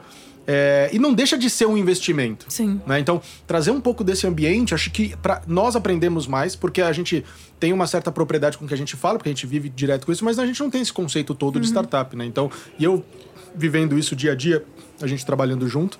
É, e aí eu fiquei pensando sobre isso, porque foi exatamente quando eu comentei ops, com o Francisco e com o Sandor, ó, tem a Carol, o seu da startup aqui e tal, assim, beleza, mas o que, que a gente vai falar? Eu falei, caralho, o que, que a gente Não vai falar? sei. Felipão é bom por isso. Ele falou, cara, sei lá, vamos lá, meu, vamos conversando e tal. Vambora, vambora. A gente pensa. E assim, tem um negócio, cara, que eu acho muito massa. É, porque o, existe um. Uma linha tênue, assim, né? Entre você criar o conteúdo, tipo, há muito tempo. Vamos supor, a gente conversou, acho que tem uma semana, duas semanas mais ou menos, uns 10 dias. E aí eu poderia ter criado esse conteúdo, tipo, há muito tempo atrás. E deixado um conteúdo lá, pronto, e beleza, tá tudo certo, e ok. Mas eu criei essas perguntas, esse conteúdo, tipo, hoje, 8, 9 horas da manhã. Mas isso também, é- existe uma teoria sobre essa pressão de criar um conteúdo em cima da hora, porque te cresce a criatividade. Sim, e a gente ficou aqui, quando a gente Não, falou... é, é o flow, né, cara? Você É, entra no. Você fala, no- cara, eu é. preciso criar isso até tal hora, porque a gente vai ter um negócio e tal. E aí eu falei assim, puta, acho que esse episódio dá uns 40 minutos, uma hora, Eu nem sei beleza. quanto que já deu. Ah, já passou muito, Sei cara. lá. Já passou muito. A gente começou acho que umas 12h20, 12h30. Deu uma hora e 10 já, mais ou menos. E, e assim, a gente não pode cortar esse tipo de coisa, cara, porque o fio já Não. vai longe, né? E eu já tô pensando em outras coisas aqui. Então, tipo, você tá falando de outros caras. Eu falei, porra, chama ela, mais um outro cara, faz um outro bate-papo. Porque é uma tendência. e, a, e a gente tá sendo colaborativo com essas pessoas que vão Sim. ouvir a gente e entender mais como é que funciona esse universo, né? Então acho que. Não, e a gente não tem acesso. caramba, porque, Exatamente. puta, é tem muita gente que não tem gente acesso aqui aqui. É. Esse é o ponto, né? E falando sobre investimento em casa, eu sou zero, zero de investimento. Então, o que eu fazia era trazer dinheiro para casa e meu marido toca os investimentos em casa. E ele adora, adora. E toca bolsa, não Traz- sei o trazer quê, fora do próxima. Brasil, É. faz Já investimento tem- fora do tem uma Brasil, um sei link, lá o que ele, ele, faz. Vamos trazer, vamos trazer pra bolar ideia. Ele Qual que é o é nome bem dele? doido, Léo. O Léo. Léo, seja bem convidado pro nosso próximo beijo de bolsa. Traga cerveja. É, Porque aqui é sua, sua E mafiosa sua, agora, Sua né? cônjuge aqui, ela representou, você vai ter que trazer também pra gente aqui, cara. Como investir a receita de uma startup. É. Boa! Boa, receita não, lucro. né? Esses dias a gente tava conversando disso, né? Porque eu falei, meu, eu não sei nada. A gerente do banco liga, ai, tem que ver isso, não sei o que. Eu, ai, fala com o Léo, eu não, não quero ver nada disso tal. fala com ele, eu não entendo nada. E aí ela. A gente tava falando disso, só, só voltando no ponto investimento, né? É um investimento do próprio fundador, né? Quando você decide usar o seu dinheiro ao invés de investir em outras empresas, investir na sua própria. Né? E não só para startup, mas para qualquer empreendedor. E, e aí a gente estava trocando ideia sobre isso. E ele falou que viu, não sei de quem lá, não sei onde, que ele também assiste um monte dessas coisas. E falou que o, se você quer ficar rico muito rápido, tipo, ter muito dinheiro, o melhor investimento é tentar abrir um negócio, porque né, todo mundo que ficou rico Sim. rápido foi com Sim. algo, Tem, algum negócio, tá alguma empresa, associado né? À empresa. É, é, Seja criar a sua, seja investir em alguma. É, não, não, não, tem... tem... não tem outro segredo. É, é então... As não vem com fórmula, né? Não traz é, fórmula. As grandes fortunas do mundo, se você for olhar... É sempre associado. Né? Ou, ou algo ilícito. Não, que eu não, não recomendo, não tem, eu não conheço. Não, não, é o nosso caso aqui, não, é. jamais. Aqui. Mas é, é um investimento, meu investimento, por exemplo, né? Podia Sim. estar investindo em outra coisa, né? Então, Sim. como tomar essa decisão de investir no seu próprio negócio? E, e isso é uma, uma, mudança cultural no Brasil, de novo, voltando àquele tema que a gente falou mais educacional, tremenda, é. né? Porque o Brasil sempre foi um país rentista, né? Ou seja, as pessoas... Sempre foi muito fácil você deixar o dinheiro parado ah, e é aquilo, é de alguma maneira, render. Não é mais a realidade que a gente tem, apesar da inflação aí tá, tá é disparando é de novo. Mas... É, eu acho que a gente está num momento vai de transformação nesse aspecto. Sim.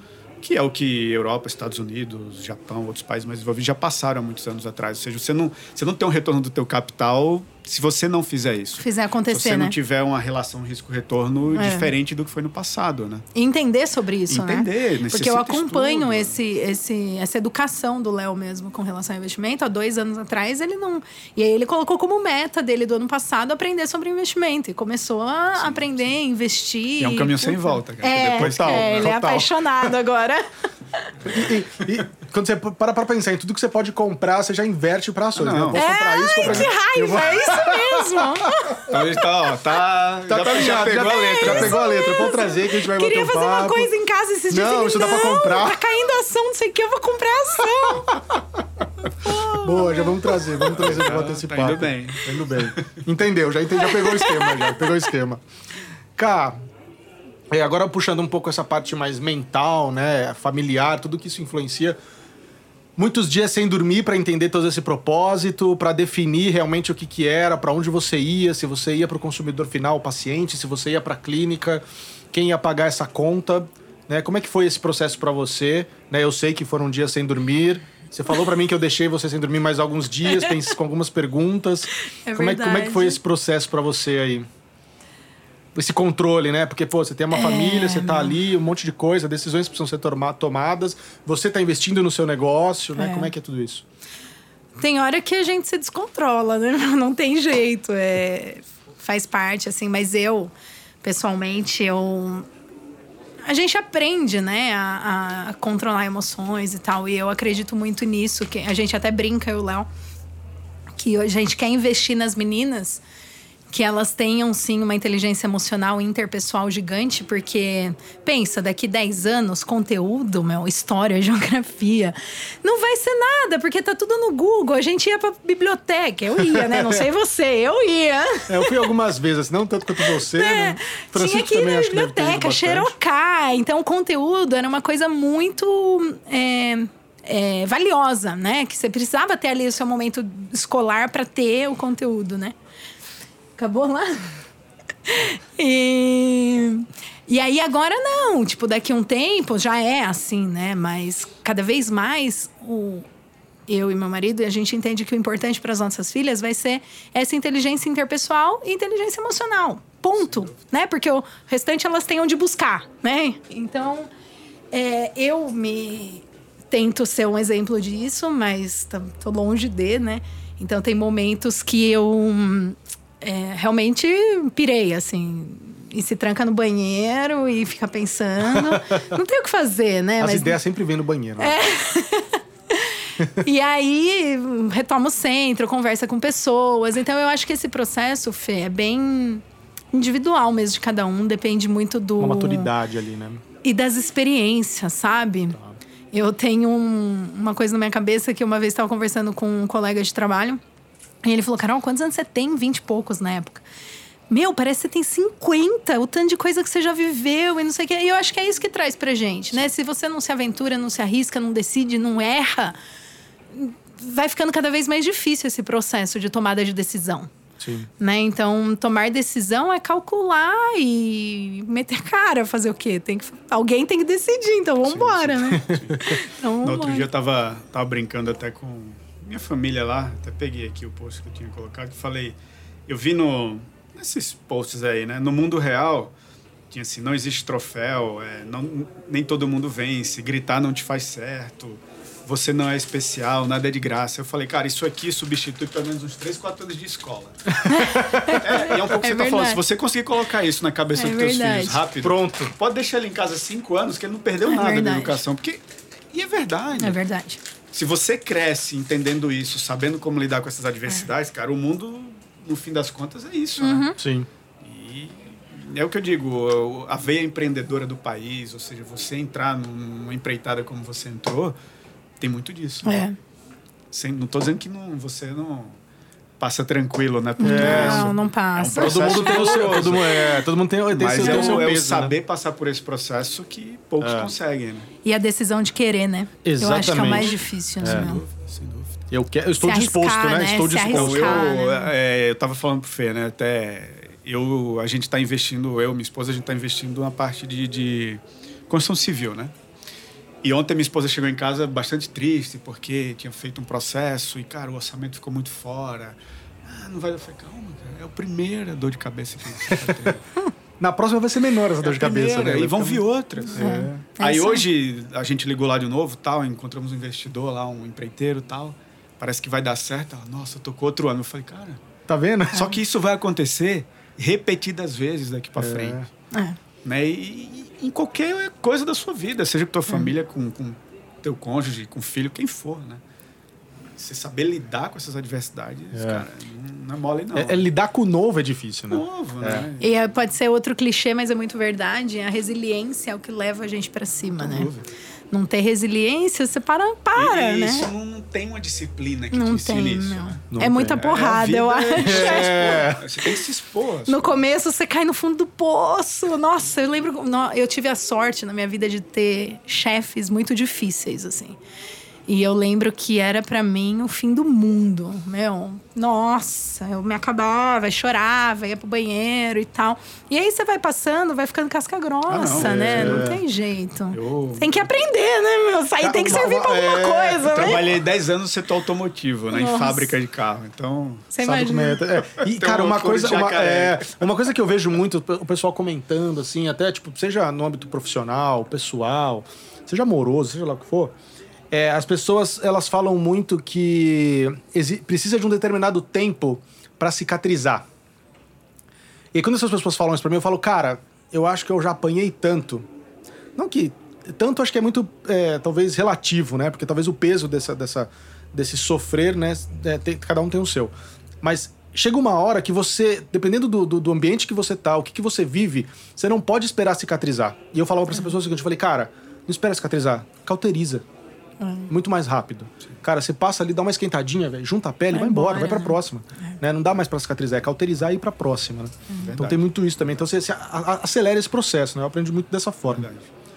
É, cara, pergunta. Agora vai, hein? Startups não serem lucrativas Ai, meu Deus. não é um problema? Ah, essa foi uma veia, hein, meu? Você achou que já tava. Já achou que tava moleza, né? Tá acabando, Valeu aí, né? pô, Não. deixa, deixa uma mensagem final. Ah, que jeito! Tá acabando, agora vai. Puta, meu, difícil demais isso.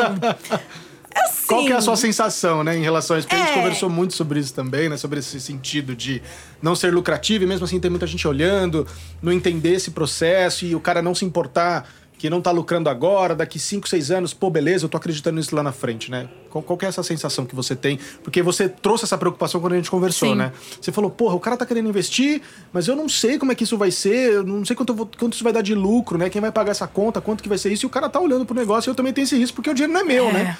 Então, startups não serem lucrativas, será que não é um problema, né? O parâmetro pra eles é tipo assim, cara, não tem problema, eu sei como é que é isso, né? É um outro ambiente.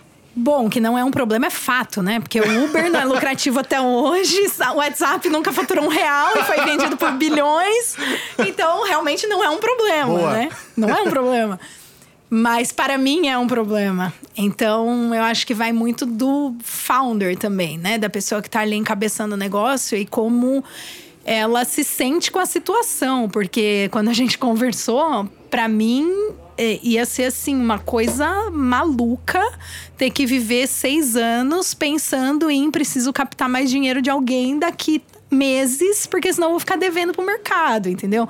Eu acho que é muito perfil de cada. E é muito perfil das, das startups unicórnios, né? Ah, legal. Esse, esse perfil de tipo, bora, faz acontecer, daqui dois meses, se acabar o dinheiro, você pega dinheiro de mais alguém e vai rodando, e vai rodando, entendeu? Então. É, não é um problema, realmente.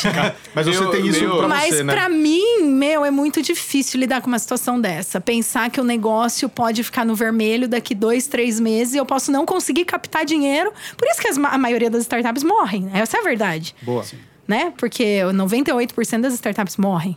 Por quê? Porque vai nesse processo de não se sustentar e precisar sempre do dinheiro de algum investidor, de um. Aí você vai precisando de mais, porque a sua operação vai ficando maior.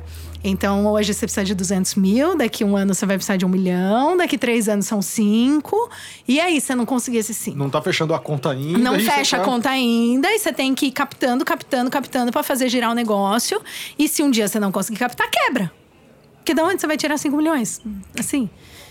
Né? Então, e aí tem uma um conceito de um novo conceito de startup, camelo, eu acho.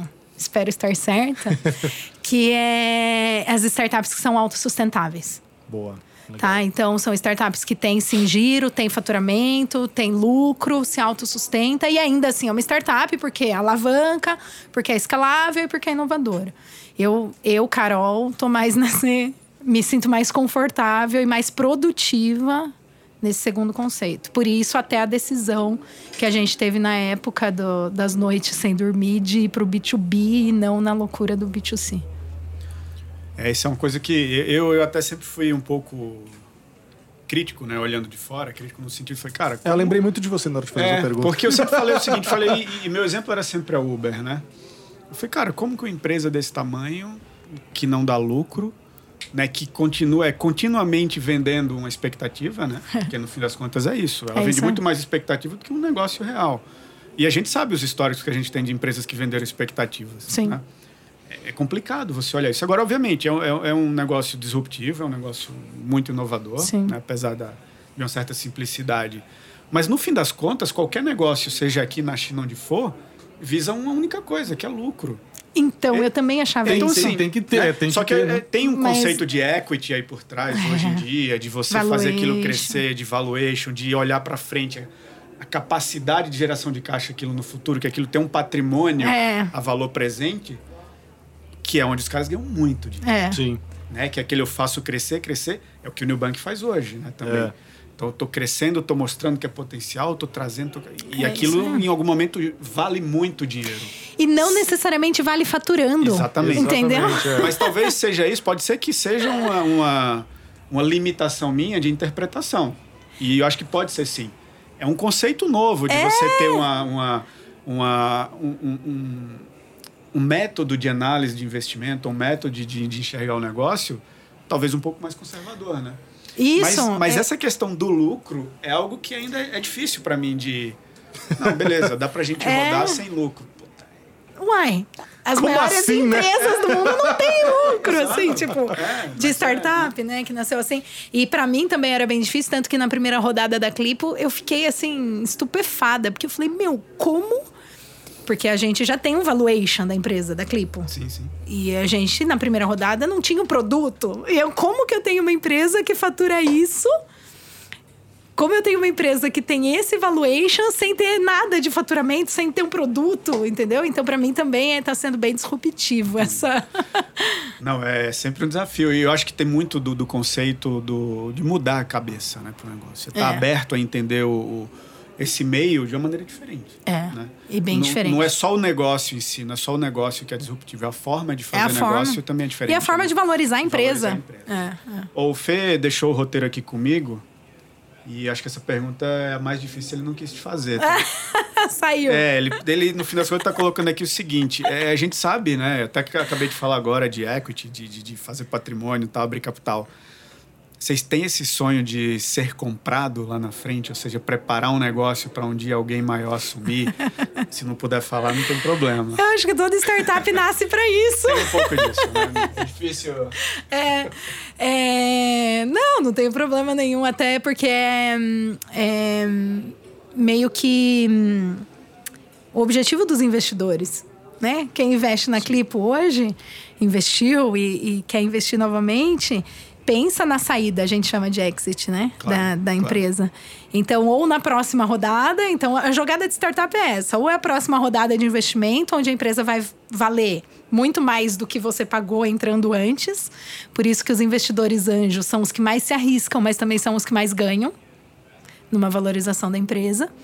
E, e no, na saída. Então, eu acho que até é um pouco natural a- essa venda acontecer, porque... Mas rola um lance de afeto, não rola?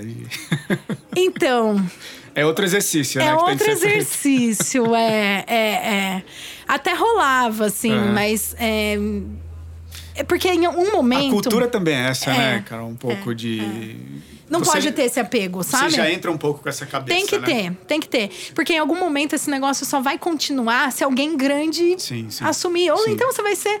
Se transforma numa empresa Você chega, você tradicional. escalou até um nível que dali você precisa Isso. de algo. Ou você é comprado pesado, né? por alguém, ou tem uma rodada milionária que dá pra você escalar absurdamente.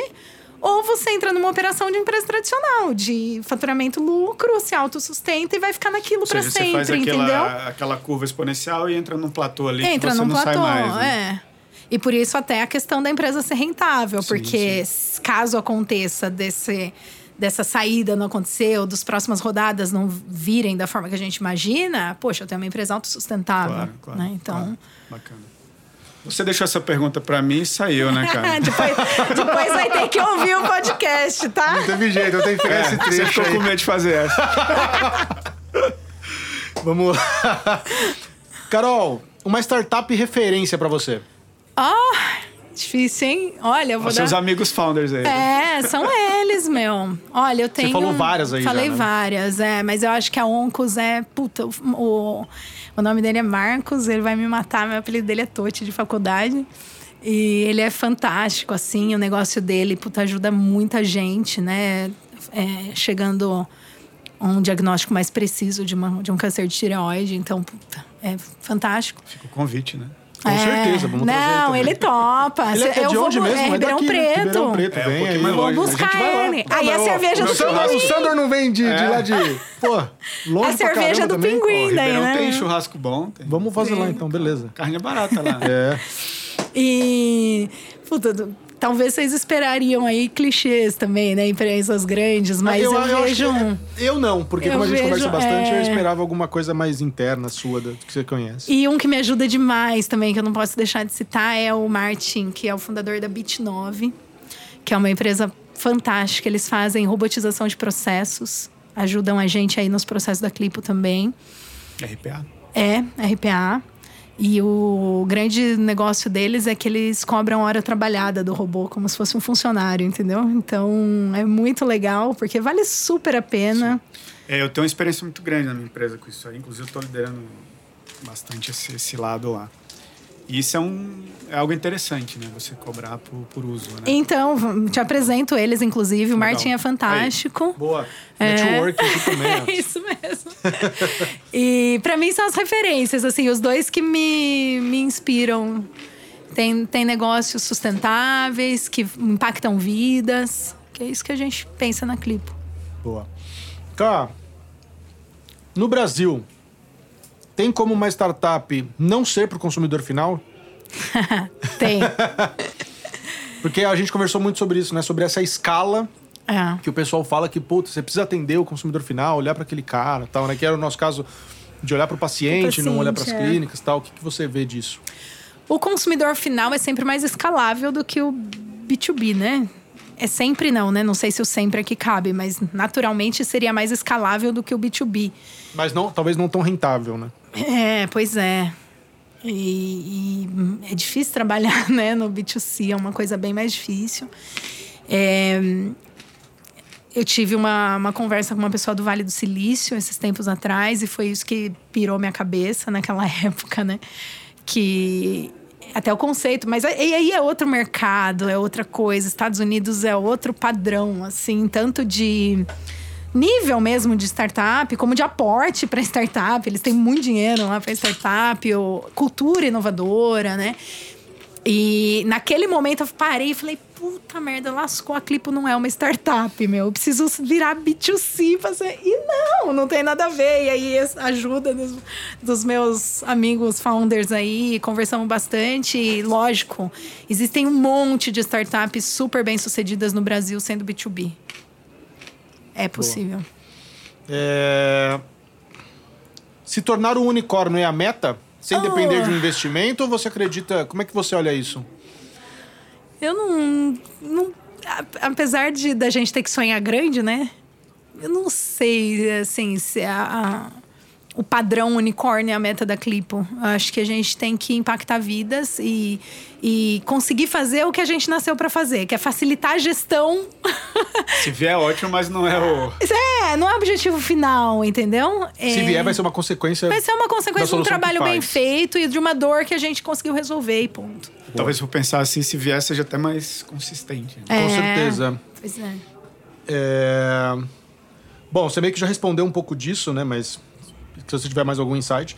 O conceito de startup no Brasil, em relação ao conceito de startup nos Estados Unidos, é, é, realmente é muito diferente? Ou algumas coisas que a gente consegue captar que sejam um aprendizado? Ou tem coisas que fala assim, cara, é diferente, a pegada é outra, é, o Brasil tem uma outra relação com a startup. Como é que é isso? Eu não sei o conceito, mas a, a, a, execução, né? Boa. Meu, a execução é muito diferente, até por isso que eu já falei, são, é outra. Eles investem muito lá nisso, é uma cultura, eles têm um local geográfico para startups, né? É. Que é o ninho ali dos nascentes. Então, é bem diferente a execução e a, e a oportunidade também, diria, né? Para as startups. Talvez exista um conceito, aí olhando um pouco no, na teoria mais relacionada à inovação, um pouco mais conservadora, é o conceito de clusters, né? De, de inovação. É um pouco talvez do que se hoje fala de ecossistema, né? uhum. né? Tá muito mais maduro lá. Né? Ah, com certeza. Pega, pega um vale do Silício, é, né? não, é outro nível, assim. A, a gente vai chegar lá. Israel, né? Você pega são, são, são, são é, regiões sim. que, cara. Portugal hoje é um país que está super também avançando absurdamente. Todos estão associados a, a um grande incentivo, né? Sim. uma facilitação de, de unir investidores com empreendedores, ou é. seja, eu não sei, de novo, eu não estou dentro, né? Mas eu acho que o Brasil eu acho que está avançando, né, Carol? Mas é. eu não sei se a gente comparar com esses caras, eu acho que ainda é muito, muito, é, muito precoce, é né? Difícil, né? A gente tem uma questão, eu tenho a oportunidade também de conversar muito com, agora menos, mas no passado mais com o Newton Frateschi, que é, foi o diretor da, da Inova na Unicamp, amigo nosso de família. E a gente conversava muito sobre isso, assim, que, tipo, e, e, ele era diretor de física da Unicamp, e agora ele até assumiu um cargo bem interessante na Prefeitura de Campinas, de inovação. Então, o cara é de inovação. E a gente falava muito disso, que no Brasil tem.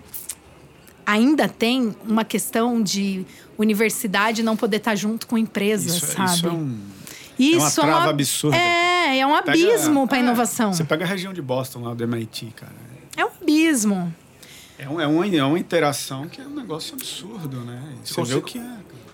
Você consegue ver toda uma, uma ligação, é, né? O que aqui não existe. Tudo. Né? Cara, não, é. adianta, não adianta você gerar o conhecimento na universidade se aquilo não é aplicável. É. E quem aplica é o setor é. privado, não é. adianta. E você sabe que foi, você me lembrou até de uma grande discussão que eu tive na época de faculdade. Eu fiz biologia na Unicamp. E o caminho normal de biólogo na Unicamp é ficar na Unicamp, né? Mestrado, tal. É, mestrado, doutorado, pós-doc tal, tal. E aí eu até fui começar mestrado e tal, e eu falava pra minha orientadora na época, um amor também, me ajudou muito a Dora, que era diretora do Instituto de Biologia na época, e eu falava, Dora do céu, eu gosto disso, mas, meu, o que nós vamos fazer com isso? Pelo amor de Deus! Me ajuda vai agora, né? Acabou, e agora? o que, que nós mas vamos isso, fazer isso, com sem isso? dúvida, é um, é um, um efeito disso que a gente está falando. É. Essa distância, Isso! Né? E no Brasil parece que existe um a gente É um fala abismo. muito disso. Não, e, e um abismo e, e o Entre- entendimento de quem tá no- na academia é muito do tipo, ah, esse cara é, Quer usar. é o milionário, esse cara é, o, é o capitalista malvado que vai Isso sugar. mesmo. e- Isso mesmo. Pô, a gente tem que desmistificar isso no Brasil. Se não destravar isso, é muito É. difícil você ter um. É. E tá começando, viu? Porque o Newton mesmo da Inova, a gente vai ter um Eu acho parque que tá claro, tecnológico. né, Carol, agora que, que tem que mexer Tem que nisso, fazer, né? Não, não tem outro caminho. Ali na. Eu acho que até o problema acho que era muito esse, né? Não olhar que precisa mexer. É. Agora, quando você sabe, A né? Quando fala, receita- porra, precisa fazer. Acho que esse é o primeiro ponto. É, é. E, e tá começando, isso que me deixa bem feliz, assim, porque a gente vai. Já tem, foi inclusive esses tempos atrás aí a, o lançamento do Polo Tecnológico ali é, em Campinas, da Unicamp, da Inova. Então, meu, vai, eu acho que vai ser um salto ali também. Eu, eu, tenho, eu tenho um primo, vou até fazer um propagandinha dele aqui, tá? Ele é vereador lá em João Pessoa. Eu sou de João Pessoa, na Paraíba. E ele é vereador lá. Só que ele é um cara absurdamente envolvido com, com, com startups, com inovação. Ele faz alguns eventos lá. Né? Esses caras do, da Starts e tal, ele tem contato Ah, com esses legal. caras todos. E ele criou agora alguns marcos legais lá nessa parte mais de inovação. Criou um polo tecnológico. Essa parte, até a gente está tomando cerveja artesanal hoje. Ele abriu, ele criou leis na região que estão permitindo a produção e comercialização de, de cervejas artesanais. Caramba. Depois eu vou até fazer um. Marcar ele aí no nosso. Marca, com Que certeza. é um cara que está realmente fazendo um trabalho muito bacana assim, nesse aspecto. E é um grande exemplo de que você trazer o setor público e entender a necessidade de ele ser parceiro disso é fundamental. É. O setor público não tem que agir como um setor corporativo, né, com, com uma Isolado, mentalidade né? corporativista do tipo aqui, nós temos que proteger o, o, o setor público, o privado é, É. contra a gente, a gente está... No... Isso não vai levar a lugar nenhum. É. né?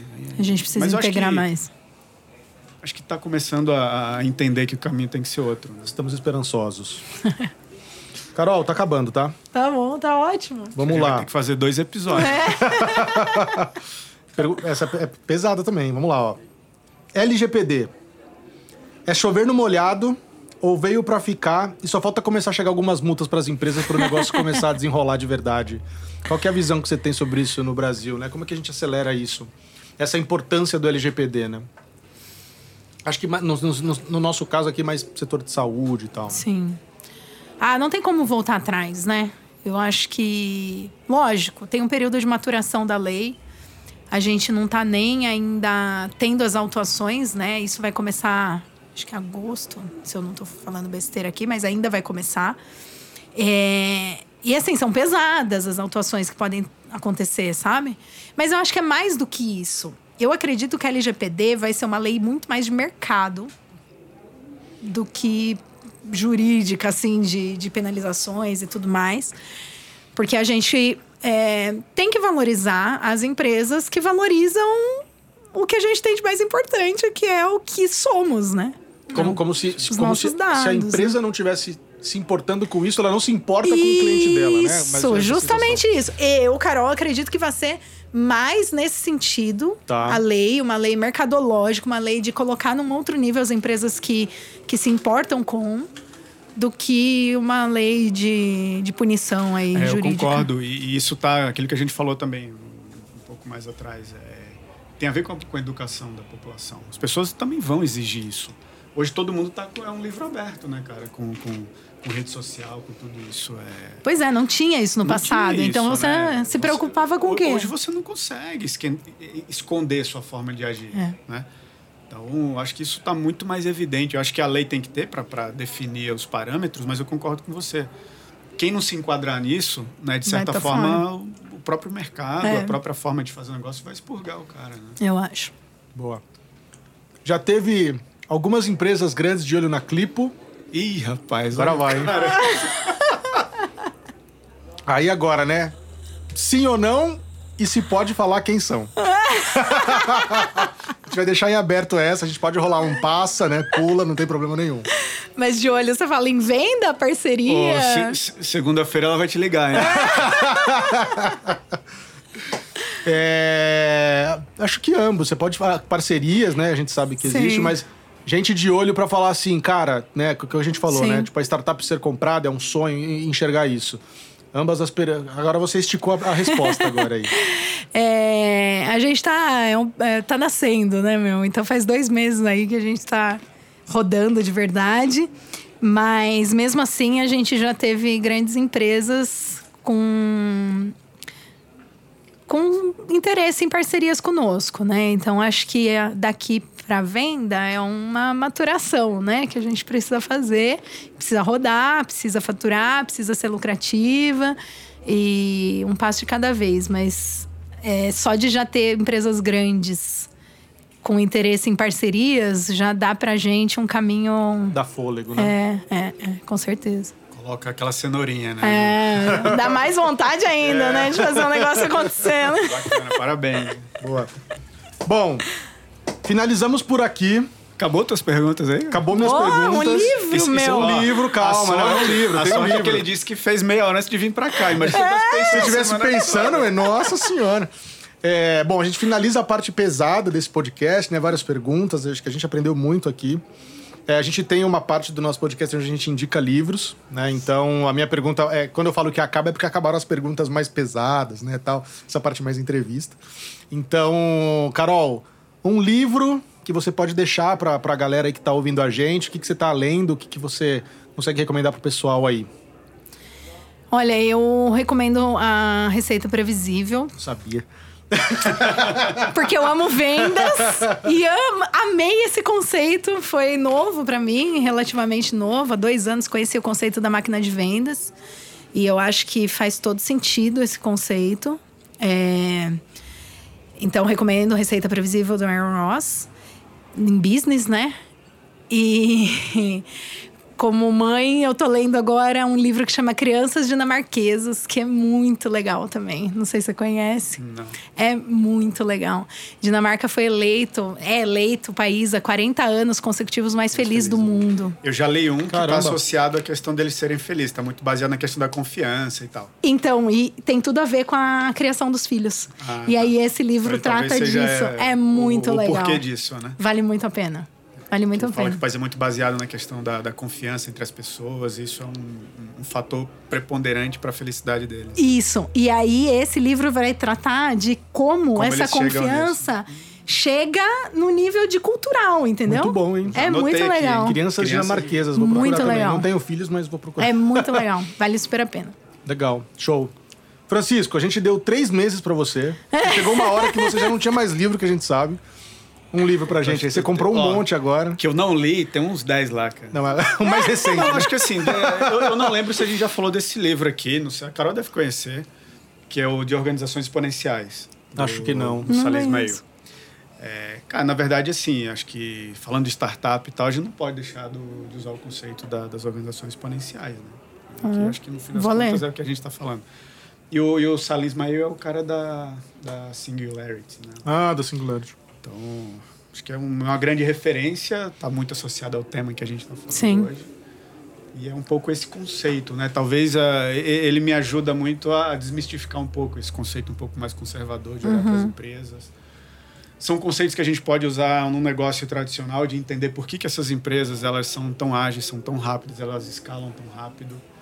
É muito DNA, a rotina do dia a dia, como elas tratam é. coisas diferentes, né? Você falou da questão dos procedimentos das empresas mais Sim. tradicionais. Então é um pouco, um pouco por aí. É um livro, acho que é um, é um clássico aí dentro desse, desse Legal. setor. Não, clássico também não é tão antigo, né? Isso que a gente está falando é muito recente, mas é um marco, é, um, é uma referência, digamos assim, dentro Boa. dessa teoria toda. Acho que tem, tem um livro, agora vocês falando, né, a gente falando de startups, tá? eu selecionei outro livro aqui que gostei muito de ler. Mas tem aquele de 0 a 1 um também, né? Que traz um conceito Sim. muito grande sobre isso. Já deixo de dica aqui, mas o que eu trouxe que ele recentemente chama O Valor do Amanhã, do Eduardo Gianet.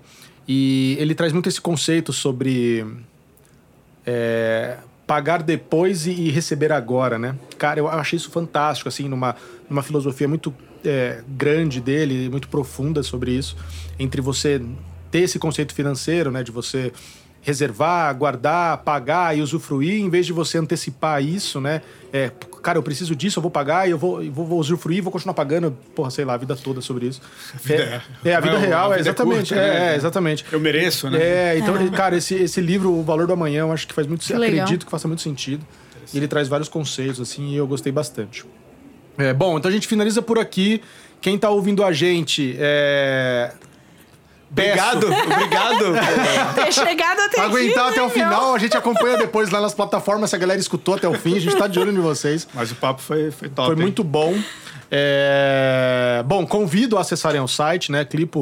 clipo.saúde.com.br, se cadastrem, é, subam seus exames, vejam como a plataforma funciona, mandem e-mail pra gente, que a gente redireciona aqui pra Carol, e aí eu também, né? Que a gente trabalha junto aqui, mas vocês vão mandar pra gente do Brejo Bolsa, a gente pode redi- redirecionar. Então acessem o site e, e sejam felizes usando essa plataforma pra subir seus exames aí no formato digital. E a gente se encontra na próxima. Obrigado, Carol Eu que agradeço o convite. por vir aqui. Foi ótimo. Trazer essa cerveja aqui. A gente já tá quase meio alegre aqui.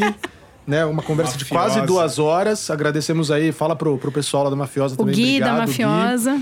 E bora pro próximo agora, né? Carol, obrigado, imagina. valeu aí. Acho que foi um- uma bela de uma aula, né?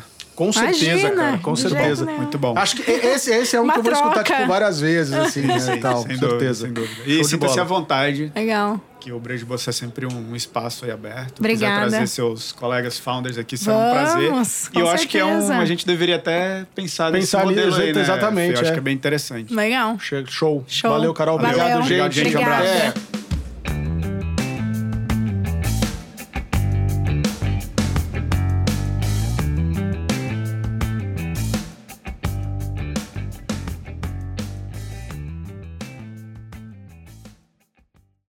With the Lucky Land slots, you can get lucky just about anywhere. This is your captain speaking. Uh, we've got clear runway and the weather's fine, but we're just going to circle up here a while and uh, get lucky. No, no, nothing like that. It's just these cash prizes add up quick. So I suggest you sit back, keep your tray table upright, and start getting lucky. Play for free at LuckyLandSlots.com. Are you feeling lucky? No purchase necessary. Void where prohibited by law. 18 plus terms and conditions apply. See website for details.